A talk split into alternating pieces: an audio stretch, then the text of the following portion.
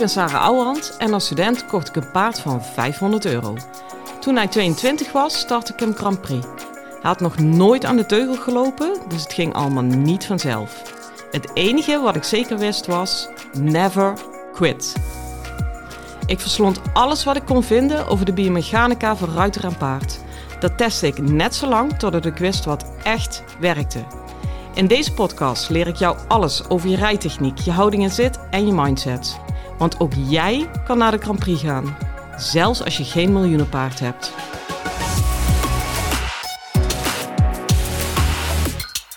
Hi lieve paardenmensen.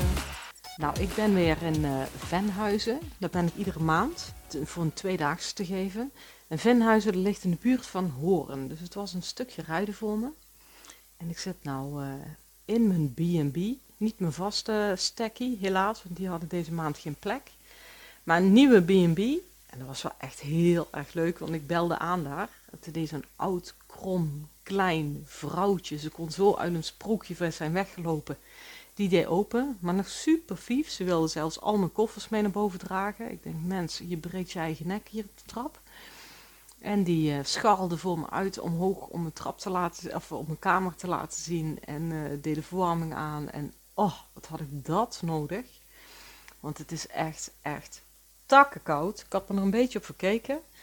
Bij ons thuis dacht ik eindelijk van, uh, bij ons thuis is Brabant, hè. Dacht ik, oh fijn, de kou is er vanaf. Het was 10 graden. Dus ik natuurlijk vet optimistisch gekleed en die auto in ja, kom ik hier aan en horen, is het echt stervenskoud. Ik had ook nog mijn gewone joppers aan. Dus ik heb goed zitten nikkelen vandaag. En ik moet zeggen, die panen maken echt veel goed. Maar vandaag was het even afzien. Dus ik zit nou met mijn voeten aan. Of nou met mijn voeten tegen de verwarming aan.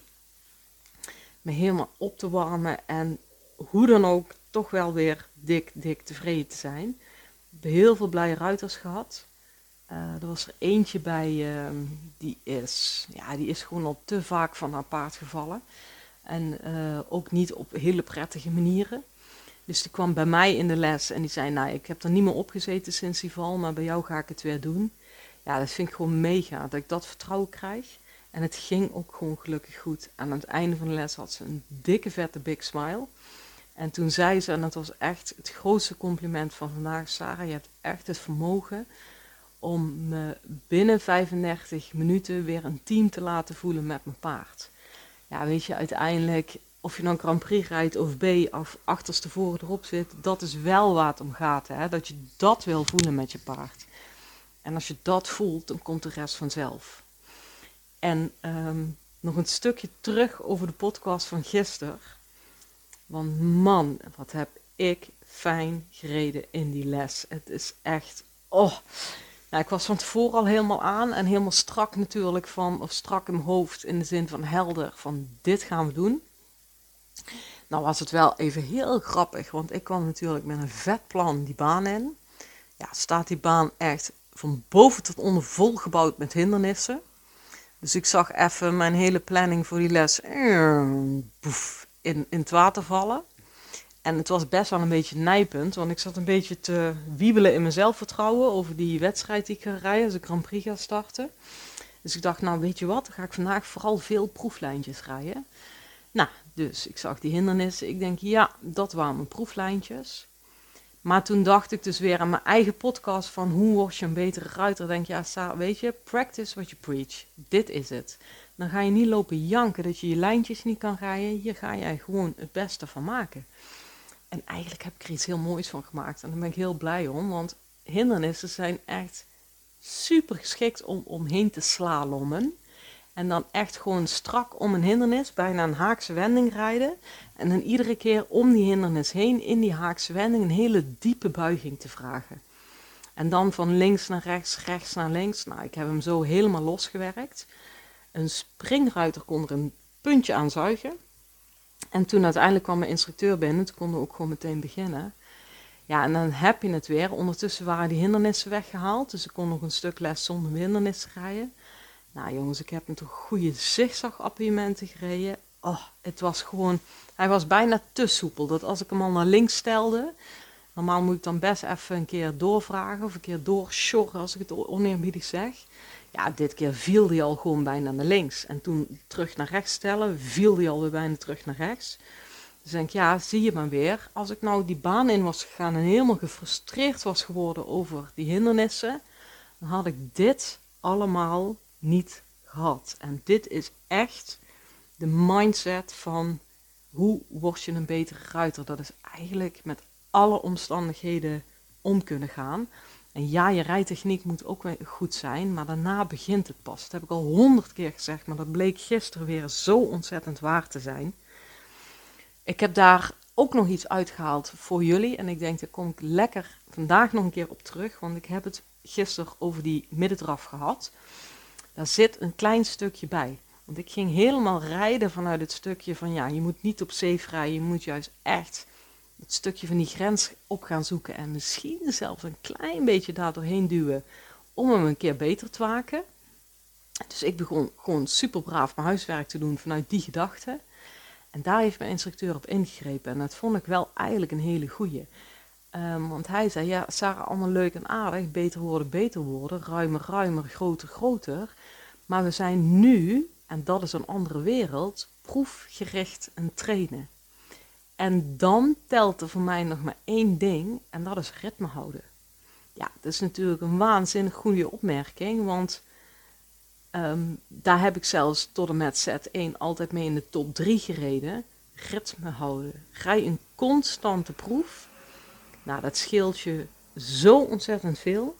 Dus als je dan proefgericht gaat trainen, ga dan niet die grenzen verleggen. En ga juist heel erg wel op safe rijden. Want dan is het beter een iets minder spectaculaire uitgestrekte draf. Met één ritme van A tot Z. Dan een spectaculaire middendraf. Met ritmefouten. En dat noem je natuurlijk taktfouten. Hij zei ja, dan, dan ben je gewoon klaar. Dan heb je gewoon meteen een 5. Ga je nou voor die 6,5. Uh, misschien uh, als je een keer heel lief lag naar de jury een 7. Maar daar, daar moet je gewoon niet meer van willen maken op dat moment. Toen dacht ik, oeh, ja, weet je, dit is echt wel een hele, hele goede aanvulling. Dus die geef ik jullie nog even mee. En als je hem niet geluisterd hebt, die van gisteren, ja, luister hem nog even. Dan, dan, dan valt dit echt mee en maak dus voor jezelf, als je gaat trainen, ook de beslissing, ga ik nou echt trainen, trainen om hem in de basis te verbeteren? Of ben ik proefgericht in trainen en dat is gewoon afronden, afwerken, ritme houden, op zee rijden. Ehm, ja, je kunt wel een keer voor de dood of de gladiolen rijden, maar dan heb ik het over de kampioenschappen. En zeker niet over de paardjes met wat minder kwaliteit in aanleg. Want ja, weet je, dan kun je, dan kun je zoveel gaan willen knallen als dat je zelf wil. Als je je ritme kwijtraakt, dan heb je helemaal niks meer. Nou, dat was al een hele waardevolle. En vandaag kwam ook gewoon uh, weer iets heel moois naar voren. En het zit een beetje in diezelfde lijn. Um, dat ging over uh, de galop verbeteren. Zij kwam bij me. Een paardje heeft een erg moeizame galop. Hij galoppeert wel. Ook nog wel gesloten. Maar daar is dan ook wel alles zo'n beetje mee gezegd. En wat ga je dan heel vaak doen? Tenminste, wat zie ik veel ruiters doen. Gewoon veel galopperen om die galop te verbeteren. Maar jongens, het is vaak maar echt de vraag of dat echt is wat jouw galop beter maakt. Ik heb uh, zeker vorig jaar intensief samengewerkt met Caroline Munsers. Zij doet uh, uh, trainen op hartslag bij de paarden. En als je haar verhaal hoort, en niet alleen haar, want er zijn meer mensen die met hartslag werken, en dan krijg je zo snel door hoe ontzettend dom wij vaak trainen. Um, ik hoop stiekem een beetje dat je werk hebt verricht in de sportschool. Want dan ga je me hier veel meer in kunnen volgen. Kijk, ook bij paarden moet je echt onderscheid maken tussen conditietraining, duurtraining en krachttraining. En dat zijn echt twee verschillende dingen die je uiteindelijk in de proef wel moet combineren. Want je hebt duur nodig om die proef uit te kunnen rijden en kracht nodig om in de afdruk te kunnen rijden. Maar in je training is het echt heel slim om dat uit elkaar te houden. Nou, wat is duurtraining? Dat is met een lage hartslag, laag intensief. Als je al wat hoger rijdt, is het eigenlijk alleen maar hoe je losrijdt. En wat is krachttraining? Dat zijn gewoon korte krachtexplosies. Dus ja, zeg het eens. Ik ben een stap, dan is zijn hartslag helemaal laag. Dan zet ik hem in de galop en dan draai ik 4, 5, 6, misschien wel 7 pirouettes achter elkaar. Dus krijg ik echt even een hele sterke explosie. Meteen weer naar stap. Hartslag omlaag. Dat is zoveel functioneler om bijvoorbeeld de glop te verbeteren.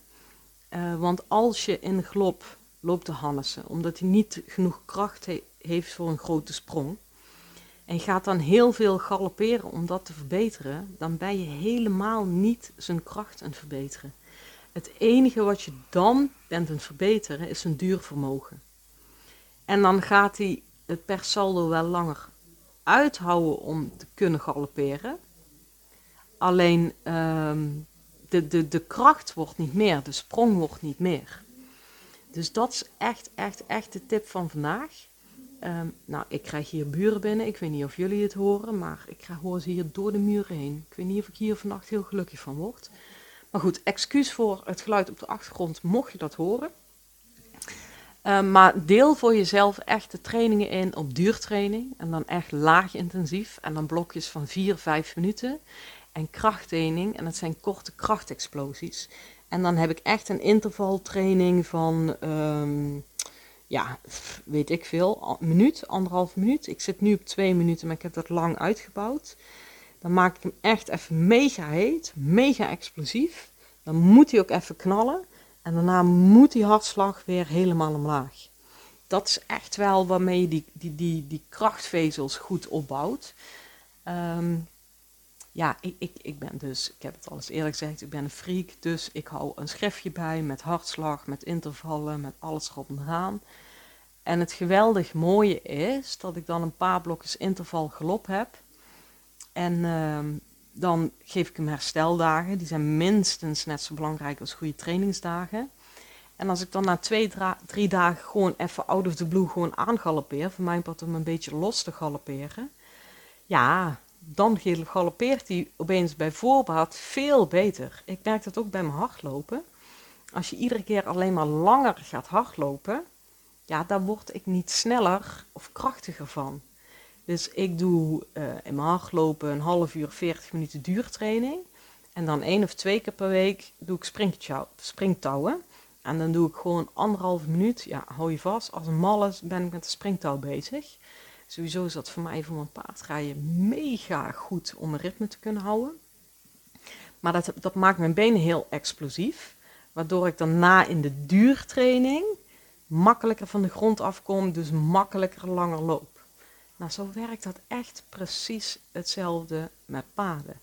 Dus denk daar eens over na. Ik ben niet de expert op dit gebied, dat zeg ik meteen erbij. Zoek eens even op. Uh, ja, ik heb dan gewerkt met Carolien Munsters, maar ik zei al, er zijn er meer. Maar zoek Carolien Munsters eens op. Vind haar verhaal uit. En ga daar eens mee werken. Want ik ben er echt van overtuigd. Kijk, hij is nou mijn paard bijna 23. Ik moest even aan zijn verjaardag denken, maar dat duurt nog twee maanden. En ik ben er echt van overtuigd dat zonder de hartslagtrainingen, ja, was hij gewoon niet meer zo fit geweest. Kijk, je, je brandt hem op een gegeven moment een keer op, hè. Dus juist omdat ik het nu zo super gekaderd doe, ook in mijn lessen, blijft hij gewoon fit. En ben ik ook verantwoord in trainen. Want ik zie nu dat um, wanneer zijn hartslag gaat fluctueren, of dat ik een duurtraining doe, die loopt hij normaal op uh, hartslag 110. Ja, als die hartslag dan opeens op 140 zit in de duurtraining, dan weet ik gewoon dat hij of te moe of hij heeft ergens blessure, of hij is een verzuren, of, of wat dan ook. Maar ergens klopt er iets niet. Dan kan ik super snel ingrijpen. Aan de andere kant werkt hij ook dat wij vaak denken dat een paard mega aan het werk is. En dan kijk je op die hartslag en denk je, hm, valt eigenlijk reuze mee. Want ik noemde net bijvoorbeeld de pirouettes.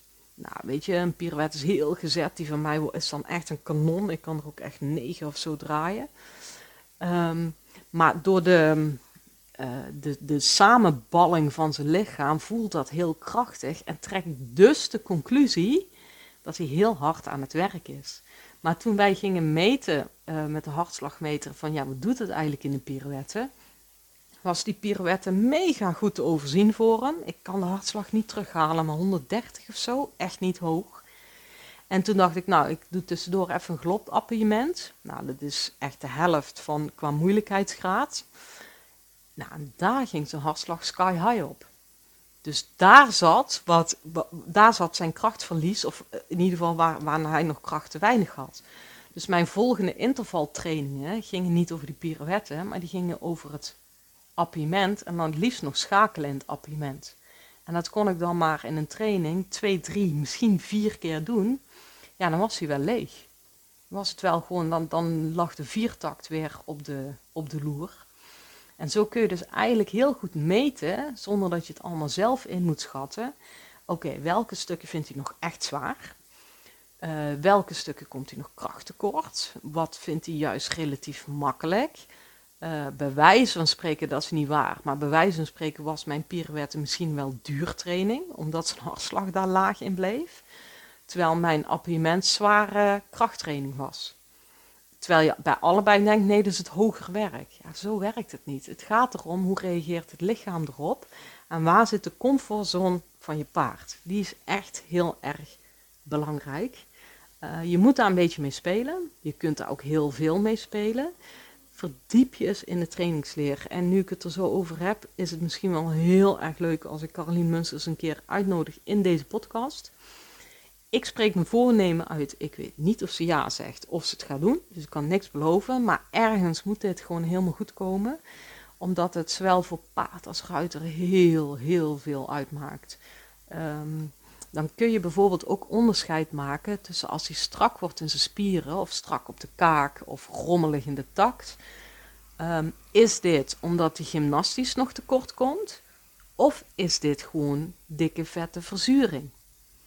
En ik heb bijvoorbeeld ook bij mijn paard gemerkt, die kan echt ongelooflijk buffelen op de hand. Dat hij juist extreem gaat buffelen als hij de verzuring ingaat. Terwijl die voor het oog en voor het gevoel nog gewoon doorgaat. Snap je? Dus dan zou je zomaar kunnen denken: oh ja, nee, hij, eh, hij stelt aan, of hij gaat lopen kloten, of hij wordt strak, of weet ik veel wat we er allemaal van maken. Ehm, en dan kijk ik op die hartslagmeter en denk: hmm, vind je het heel gek dat hij strak wordt? Nou, dan weet ik dus ook, dan ga ik even stappen, dan haal ik de druk ervan af. Dan maak ik wel, dat is natuurlijk wel weer consequent zijn in je rijden, dan maak ik hem een stap helemaal zacht in de kaak en in het lijf. Want dat laat ik natuurlijk niet zomaar los. En dan als hij bekomen is op hartslag, dan kan ik weer aangalopperen en heb ik ook een zachte galop meteen. Moet je dan altijd meteen gas terug als de verzuring komt? Nee, natuurlijk niet, want dan word je nooit beter, ook zelf jij in de sportschool niet. Maar het is sowieso al super waardevol als je de verzuring herkent. En vaak herkennen wij hem als het al veel te laat is, als ze echt, echt, echt niet meer kunnen. Maar als je de verzuring in een vroeg stadium herkent, dan kun je ook op dat moment kiezen van oké, okay, uh, verzuring gesignaleerd. Dan galoppeer ik nog één kleine volte 10 meter of 8 meter door. Dat ik hem even in die verzuring nog een keer kietel, want daar worden ze beter. Maar na die ene volte stap, hartslag omlaag.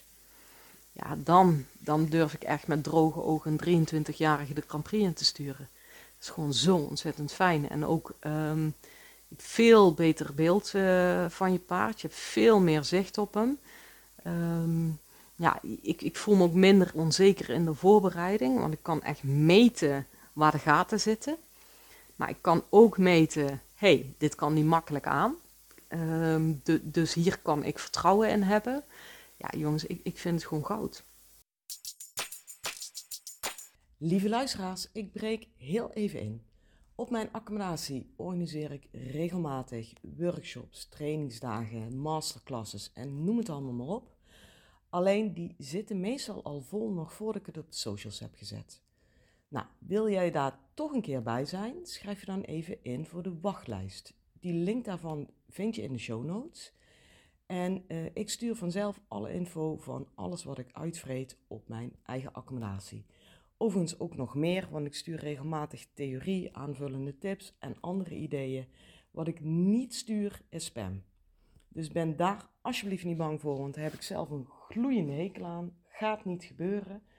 Um, en wat mij heel erg leuk lijkt, is dat ik de luisteraars uit de podcast een keer live ontmoet. Dus voel je vrij om je in te schrijven. De link zit in de show notes. Hoi hoi.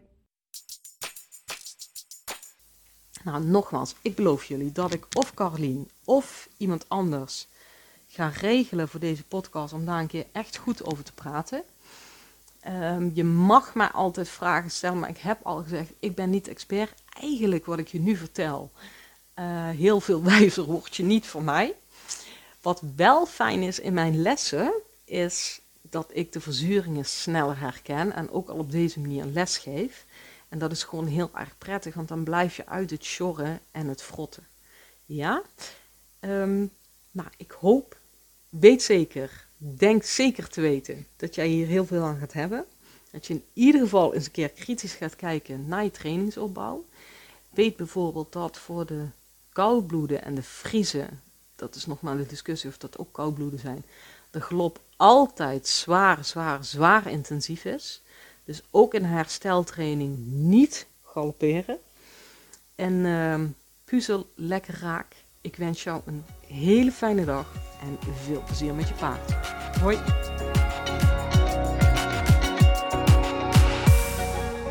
Lieve ruiters, dit was hem weer voor vandaag. Waardeer je mijn tips? Geef me sterren op Spotify en iTunes. Dat voelt voor mij als een dankjewel. En geef je paard een knuffel van me.